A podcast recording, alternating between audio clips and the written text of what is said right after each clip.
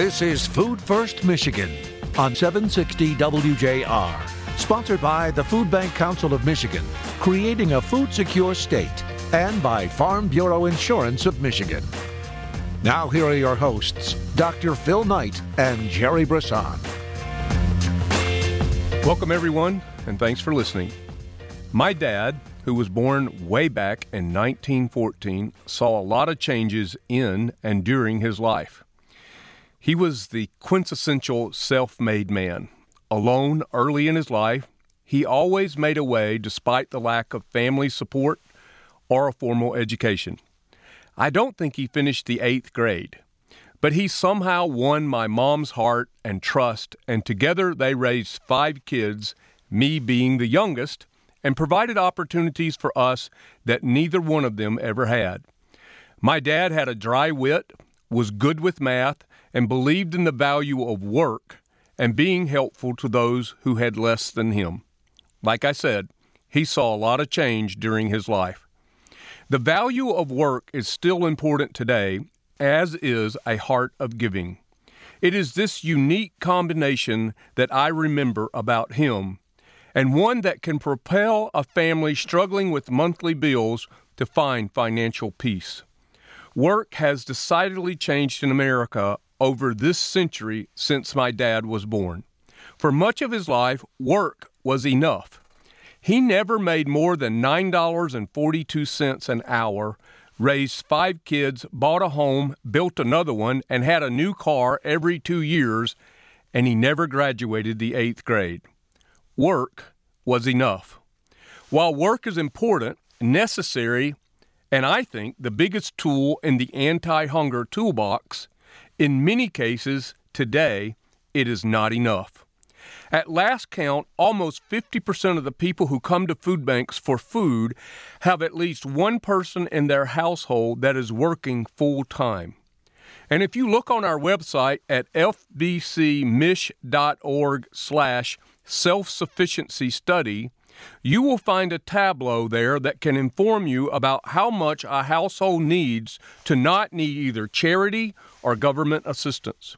You will be shocked based on the cost of living in any county across Michigan. Our work at the food banks across Michigan needs good policies that support work in order to shorten our lines.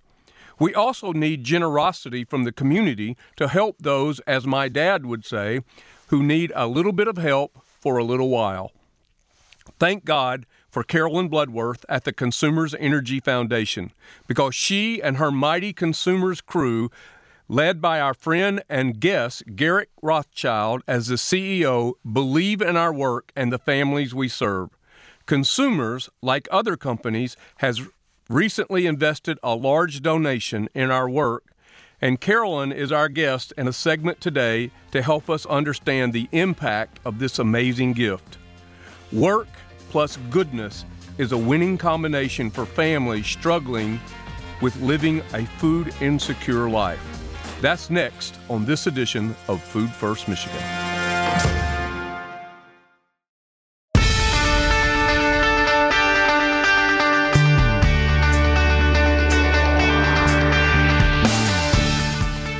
Great to see you. And uh, we're going to talk about work maybe later in the show here and the value it has to and the impact, the power of work. Uh, I think is a is a good topic for us to, to talk about. But you know, we really need um, uh, in this time of year, and I think those who've been listening to the show more recently understand that we are we are in the crux of a perfect storm. The need in the community is up the resources, particularly from the federal government, USDA in particular, are down, and we just don't have enough food in the warehouse to get to, out to the community. So that's why giving as we move into this time of year is maybe a little more important this year than what it's been in the last couple. Yeah, and just so our listeners know, and, and we appreciate you, um, if you go to the Food Bank Council of Michigan website, you can see what food bank is serving your community. Um, and if you're interested in giving, there's nobody that would say, oh, you know, we don't need that. Every single food bank would be grateful and, and are serving a lot of people. And as we continue to strive for a hunger free Michigan, um, we're so grateful for our food banks and the network of pantries and, and churches and schools and, and community centers and other other people that are stepping up to make sure that our hungry neighbors have someplace to go to get the food they need. But of course, that's not free. And so our goal is to make sure that people know, well, this is this is what's actually happening. And and to the degree that we can say why, we'll certainly say why. We can also tell you how much of a difference it makes to give right now and and treat you really well in this process. And I know every food bank would do the same thing. So uh, it is a really important time of year, as most people are thinking about giving this time of year and and being grateful to be able to give back because of the blessings they've had in their life. And it really is a joyous time, right? We talk about the joy of the holiday season for a reason. Yeah, Jerry, I think there's another side to this giving that that I want to bring out for a minute. I recently w- was at a, a, distribution at one of our food banks. This happened to be down toward the Battle Creek with South Michigan uh, Food Bank, led by our, their CEO Peter Vogel. And I'm I I was just standing in line, what kind of watching folks, watching how it happened and everything, because it's it's pretty precise how things happen at a at a large food distribution. And um, I noticed that a guy was was in his car. He got some food, and then instead of pulling out of the parking lot and leaving, he pulled over to another side of the parking lot and he stopped, parked his car, got out. And the guy started helping other people get food and loading it into their vehicle. And it's amazing to me that the guy who needed food for his family stopped and became a volunteer to help other families get the food they needed. And it's I think it was it was a beautiful picture and maybe a bit of a different perspective that people might have about the folks that are struggling with food insecurity? You know, I I have people ask me uh, every once in a while. They'll say, "I I went by a food distribution and I saw a Cadillac in the in the line, and I just thought to myself, what is a person with a Cadillac doing in that line?"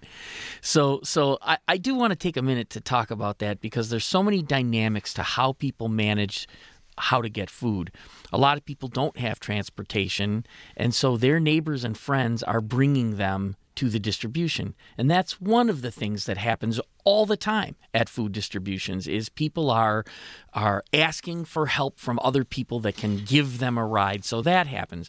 The other thing that happens is somebody who's making pretty good money has bought that car and all of a sudden has a health crisis or they've lost their job. Well, I mean the fact of the matter is that car is one of their only ways that they're going to get back into the workforce.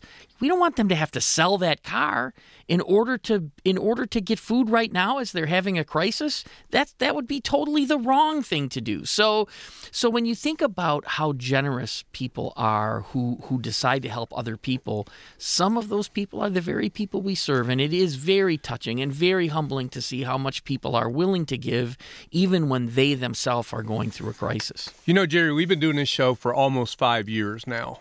And we did a show, I don't know, probably the second year about uh, the number of people who identify with some faith and how important taking care of the poor and feeding the hungry is to that faith. So, whether you be Christian or any version of that, whether you be Muslim or any version of that, whether you be Jewish, you know, whatever, it's there. You know, all the way through the Eastern religions, all of it. Every religion has that as a component.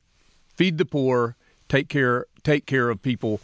Uh, I want to package that with the statement that everyone is struggling with something. Every day. Everyone is struggling with something. So so what happens to the gift that I give, whether it be money or food or time or whatever? I don't know. And that's not my responsibility. My responsibility is to do what my faith commands me to do, which is give. Not determine the outcome.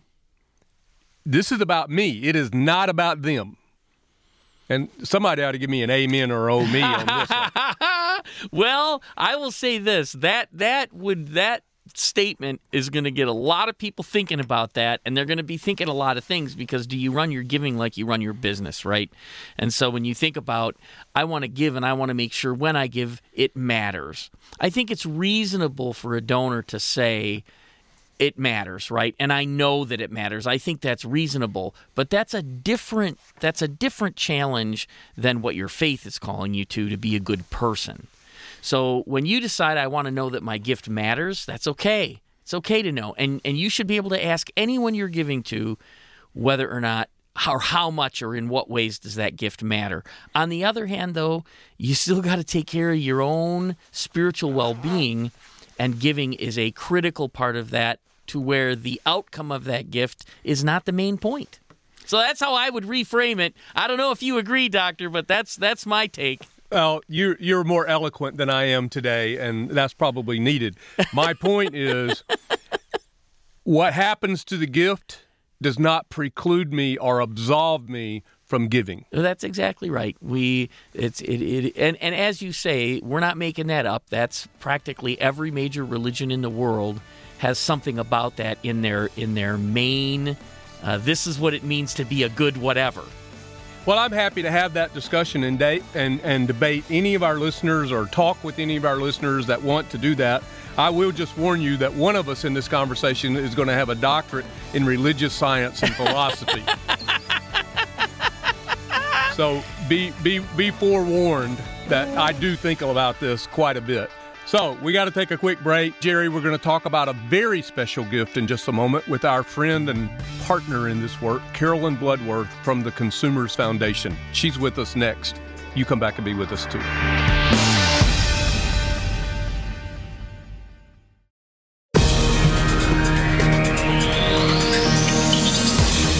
Contact the Food Bank Council of Michigan at fbcmich.org. Now back to more Food First Michigan with Dr. Phil Knight and Jerry Brisson.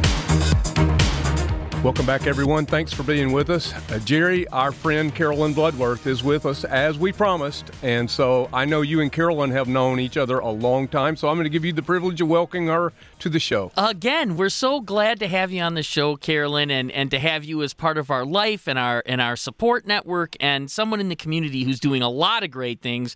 We have not nearly enough time to talk about all those great things, but we do have time to talk about uh, some support that recently came from consumers to the Food Bank Council of Michigan that was uh, just a fantastic Christmas or or Thanksgiving or you know whatever holiday season people are into right now.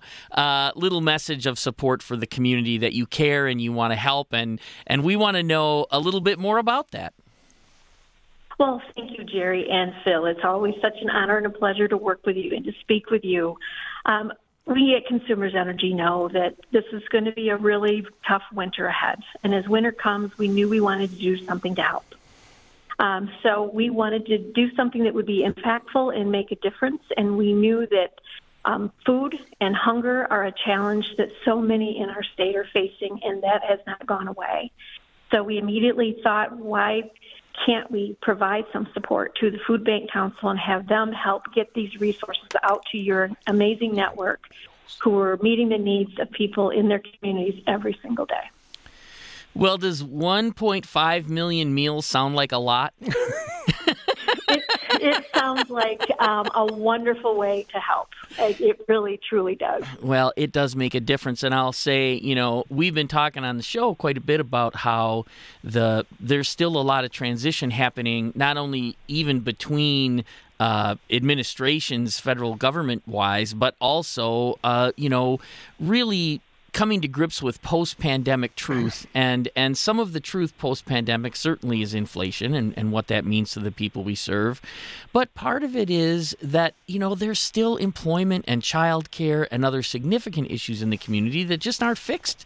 So so while many people are doing better and we see the unemployment numbers and we know that a lot of people who need work are qualified to do that work and there's not enough people to do all that kind of work that needs to be done but there's still a lot of restaurants closed, and there's still a lot of service jobs that aren't back to where they were. And a living wage is harder to achieve right now. And as we, when we talk about living wage, all we really say about that is, well, if you got to work 50 or 60 hours a week and you still can't pay the rent, how many weeks are you going to do that job? I mean, it's really challenging grappling with those things. So while we're headed into the holiday season, we know these challenges are robbing the joy of the season from a lot of families, and 1.5 million meals is going to make a huge difference. Well, Jerry, we, we couldn't agree more, and our, we have great concerns for what families are facing. Um, we want to eliminate whatever barriers that people have to be able to get access to such important critical needs. You talk about housing, um, medicine, and childcare are just a few of those basic needs that are really critical for people to be able to survive, let alone thrive. And so we so deeply appreciate the work of your network to be able to help. Well, Carolyn, you're the executive director of corporate giving at Consumers Energy. And way back at the beginning of the pandemic. You guys remember the pandemic, right? right. Um, I got a phone call. I mean, soon as schools began to close and it was apparent that our state was really in for some troubling times. Jerry, I think you know this. The first call I received was from Carolyn. Yep. Yep. And and she came in. Consumers walked right alongside of us, and uh, it was you know, it, I mean, even at the beginning when we didn't quite know the the scale of what we were going to deal with, which was massive at, at every level, from healthcare to to helping people with food, um, it w- it was such an inspiration and encouragement, Carolyn, for you to. Now, I didn't reach out to you; you reached out to me, and I think that really talks about the essence of the character that is at and makes up consumers' energy? Well, thank you, Phil. I think the the relationships we form in good times really come through for us when we reach those challenging times. And you were there when I when I made that call. And I will have to tell you, all of us at Consumers Energy and the Consumers Energy Foundation appreciate that opportunity to be able to provide some help um, because we know that we're still not quite out of it and we know this this the coming months are not going to be easy, and so we want to do everything we can to help.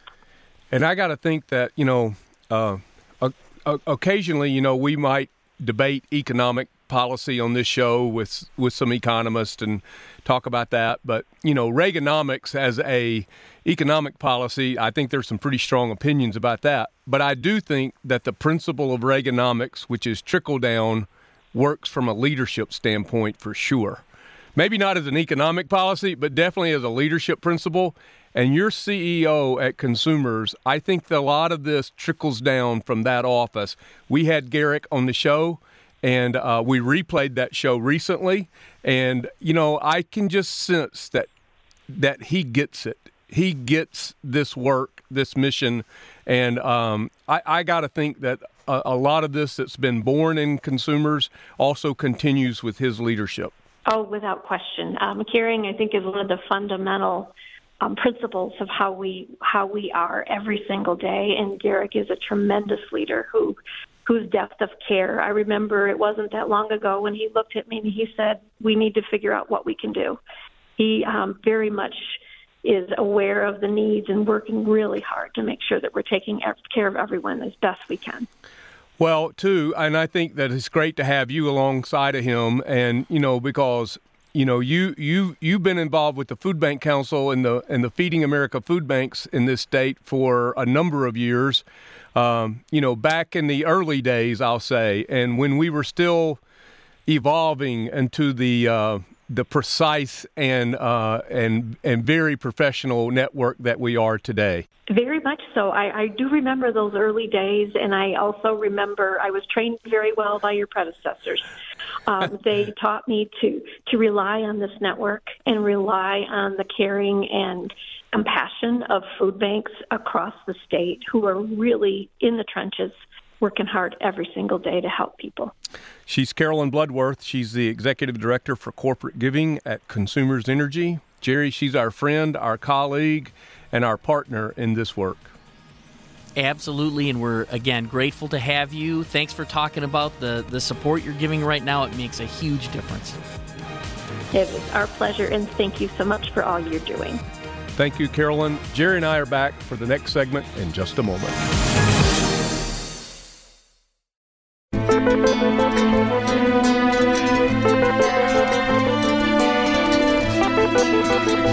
Food First, Michigan. Once again, here's Phil and Jerry. Jerry, it's uh, great to have people, leaders, influencers like Carolyn Bloodworth that believe in this work and believe in us and our leadership. It's, it's, it's inspiring, actually. Well, it reminds us that this issue is top of mind for a lot of people, right? It's, you know, when we live it every day, it, you, you, you can get a little focused on the things that you're doing, right? I'm doing this or doing this. But when somebody calls you and reminds you, hey, we are with you in this, uh, whether you've called me or not, this is top of mind for us. We know how important it is. You you talk about relationships and you talk about trust a lot, Dr. Phil, and I think those two things are so embodied in the relationship with consumers energy. There's a good relationship built on trust and an experience of impact that matters to the community and those things, you know, really move the needle at the times when the needle needs to be moved. So I'm humbled and honored to to when that whenever that happens and people just reach out of their own accord because this is important to them and they believe we will do the best thing with their contribution. That is a touching touching moment every time. Well, 1.5 million meals is no small thing for e- any of us, but that that's going to have a tremendous impact as you said in our segment with Carolyn. Uh, Jerry, you know, um, just kind of shifting gears a little bit because uh, I think as we move into the holiday season and we start, we're in Michigan Harvest Gathering right now. People are donating at feedmichigan.org to all of our food banks. Um, that has statewide impact. And so it's pretty cool. They can actually do some shopping there. I like that part of it a lot. Um, but there's always a question like, you know, you brought up in the last segment about the Cadillac sitting in the distribution line, you know, um, what we see help wanted signs in in shops and small businesses and are people are people doing all that they can do to help themselves? This idea of personal responsibility kind of comes to top of mind for some folks.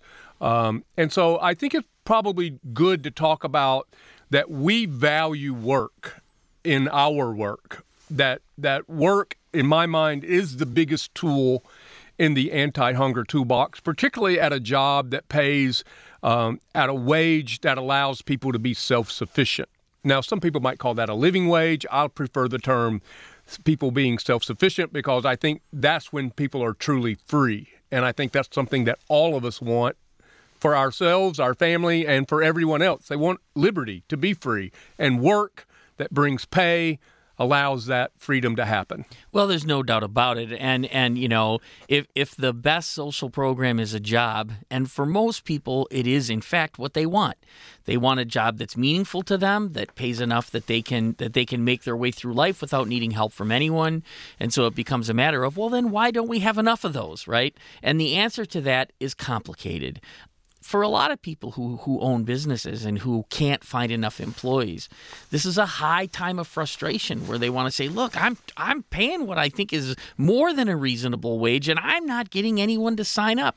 Well, you know, it's easy then to draw conclusions. Well, this is why people are lazy. They don't want to work hard. They you know they're getting benefits from the government and that's keeping them from coming to work. I understand where those opinions are coming from and uh, my guess is that all of those opinions have some basis in fact but not all of the truth is encompassed in any of those statements. The whole truth about our community and how it works is a complicated picture. And one of the things we've said to each other, and I'm sure we've said it on the show, is the less you know about a problem, the easier it is to solve, right? Sure. Because you're not taking into account all of the things that really it would take to get what we want where it needs to be so that everybody has what they need. Employers have the employees that they want, employees have the work that they want, everyone has the pay that they want, everyone feels like what they're doing is beneficial and is and is returning to them the value in life that they want.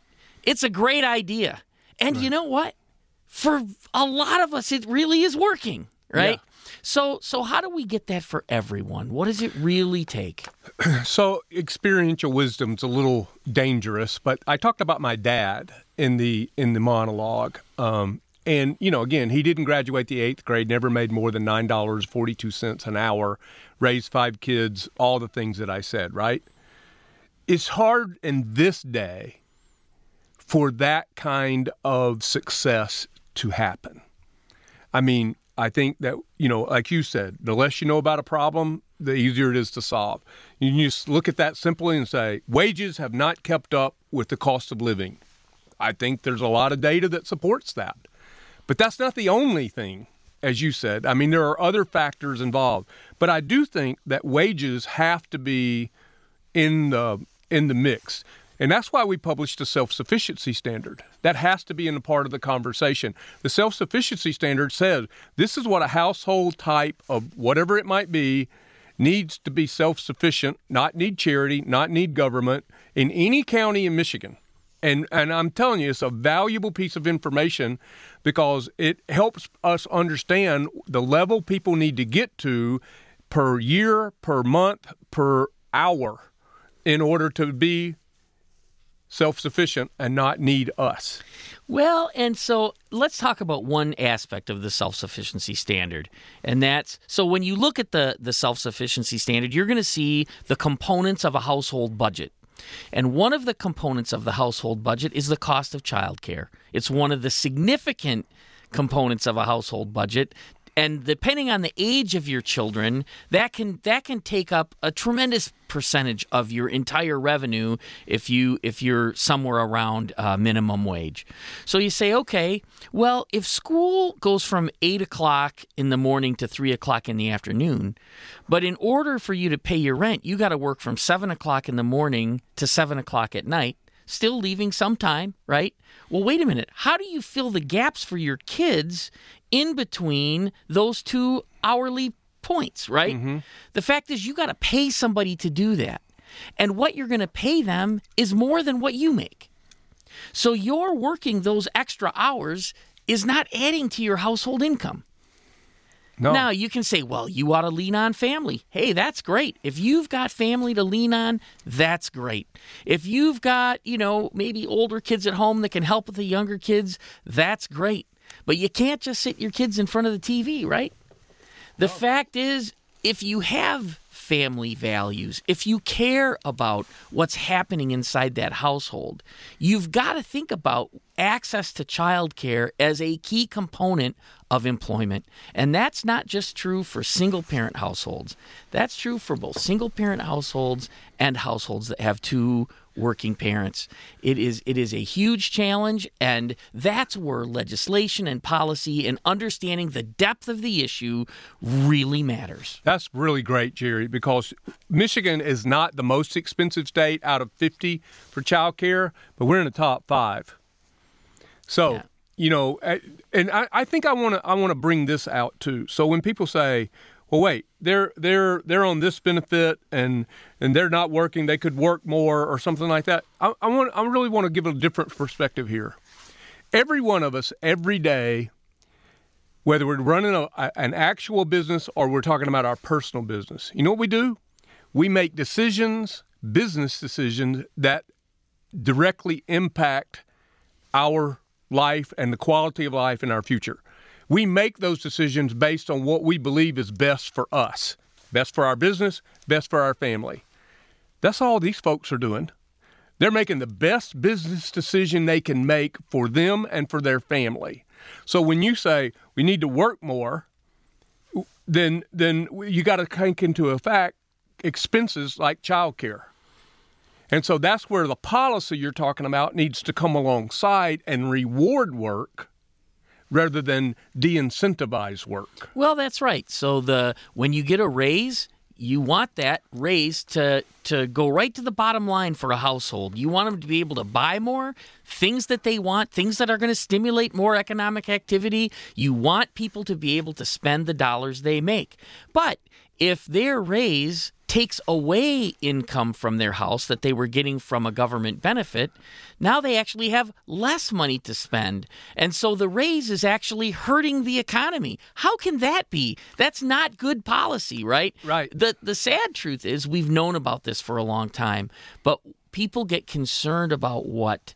They get concerned about fairness if if someone over here is getting a, a, benefit, let's say it's a food benefit like SNAP, and now they're making as much money as somebody else who's not getting that benefit, how is it fair that one person gets it and one person doesn't? That's a reasonable question, right? That's not unreasonable. That's what makes policy work challenging and why we got to put our minds to it. It's not simple solutions, it's complicated solutions, but that doesn't mean there are no solutions. And a perfect solution doesn't have to be the answer either. It can just be a better solution. We keep taking one step forward. So, so you know, as we continue marching along the path of a food secure Michigan, we have to have policies that support not only what we want, but what the people we serve want. The people we serve want a job that pays them enough so they don't have to come to a food distribution.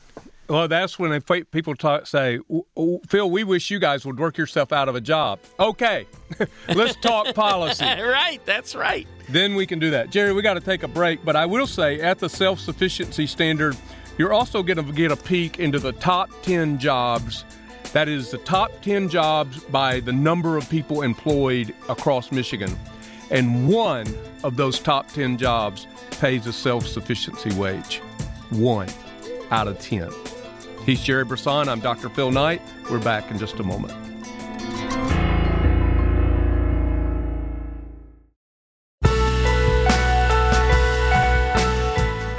Thanks for being with us, everyone. Jerry, um, you know, good conversation about about the the combination that we need to make this work, and that is, you know, people have personal responsibility and and and the value and the power of work, but also the goodness of people is very important.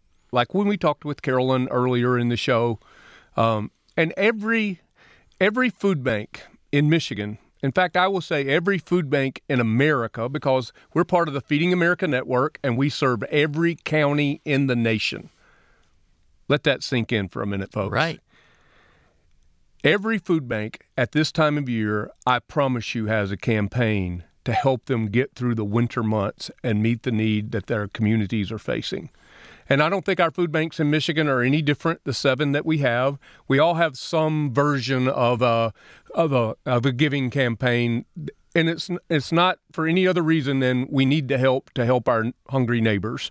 Gleaners has one as an example that you guys do here in Southeast Michigan, like all the rest of our food banks do where they're serving. Oh, yeah. And our listeners are WJR listeners. So you get to hear about Hunger Free in the D quite often these days. And, and, and again, the reason is because it matters so much. We've got the Celani Family Foundation who's matching gifts. Uh, they, they do a tremendous job for us every year to make sure to get the word out right now when people are, are ready to give. And, and, you know, like uh, gleaners, every food bank is very efficient with 90, 95, 97 cents of every dollar donated going to the mission.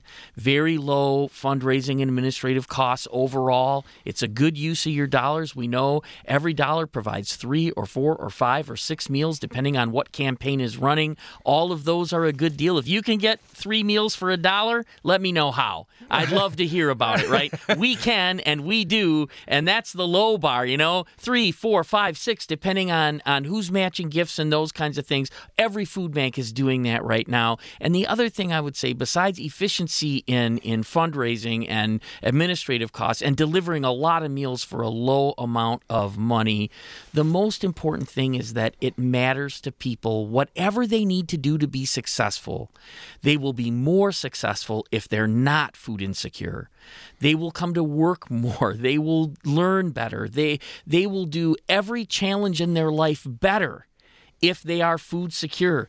When we think about root causes, we fundamentally believe you cannot solve unemployment if you don't solve food security.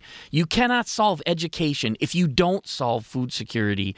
These things have to go together, and we must be focused on taking this issue off the table. Man, that's awesome. That was very well said. I just wanted you to keep going You know, you, are not going to solve chronic health outcomes without solving and creating food security in that patient's life.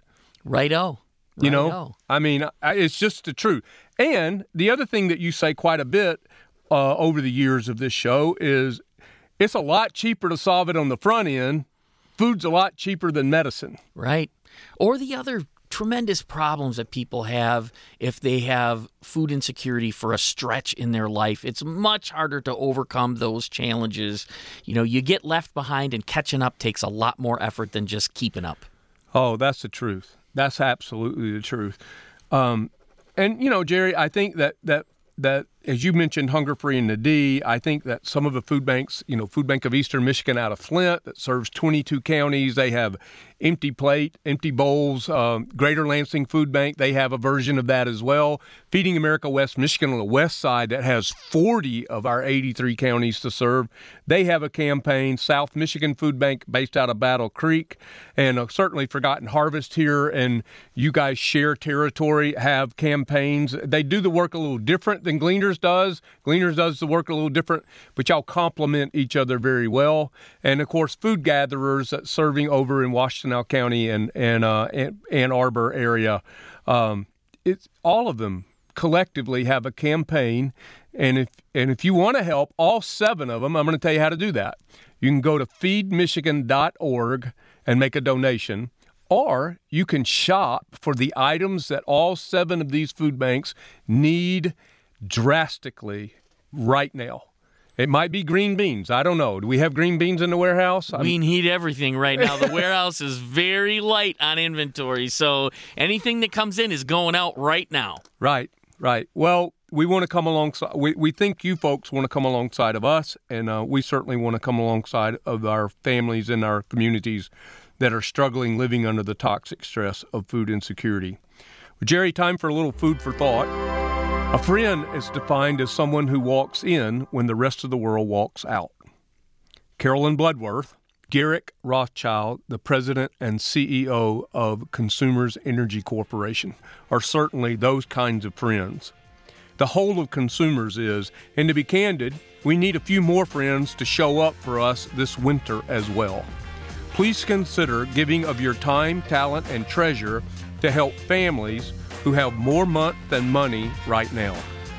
Help us help them by allowing us to help take hunger off of their tables for all of them across the state.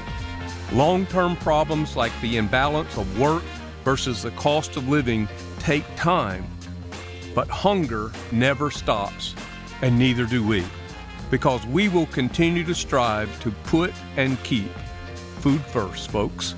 Food first. Food First Michigan, presented by Farm Bureau Insurance of Michigan and by the Food Bank Council of Michigan, creating a food secure state.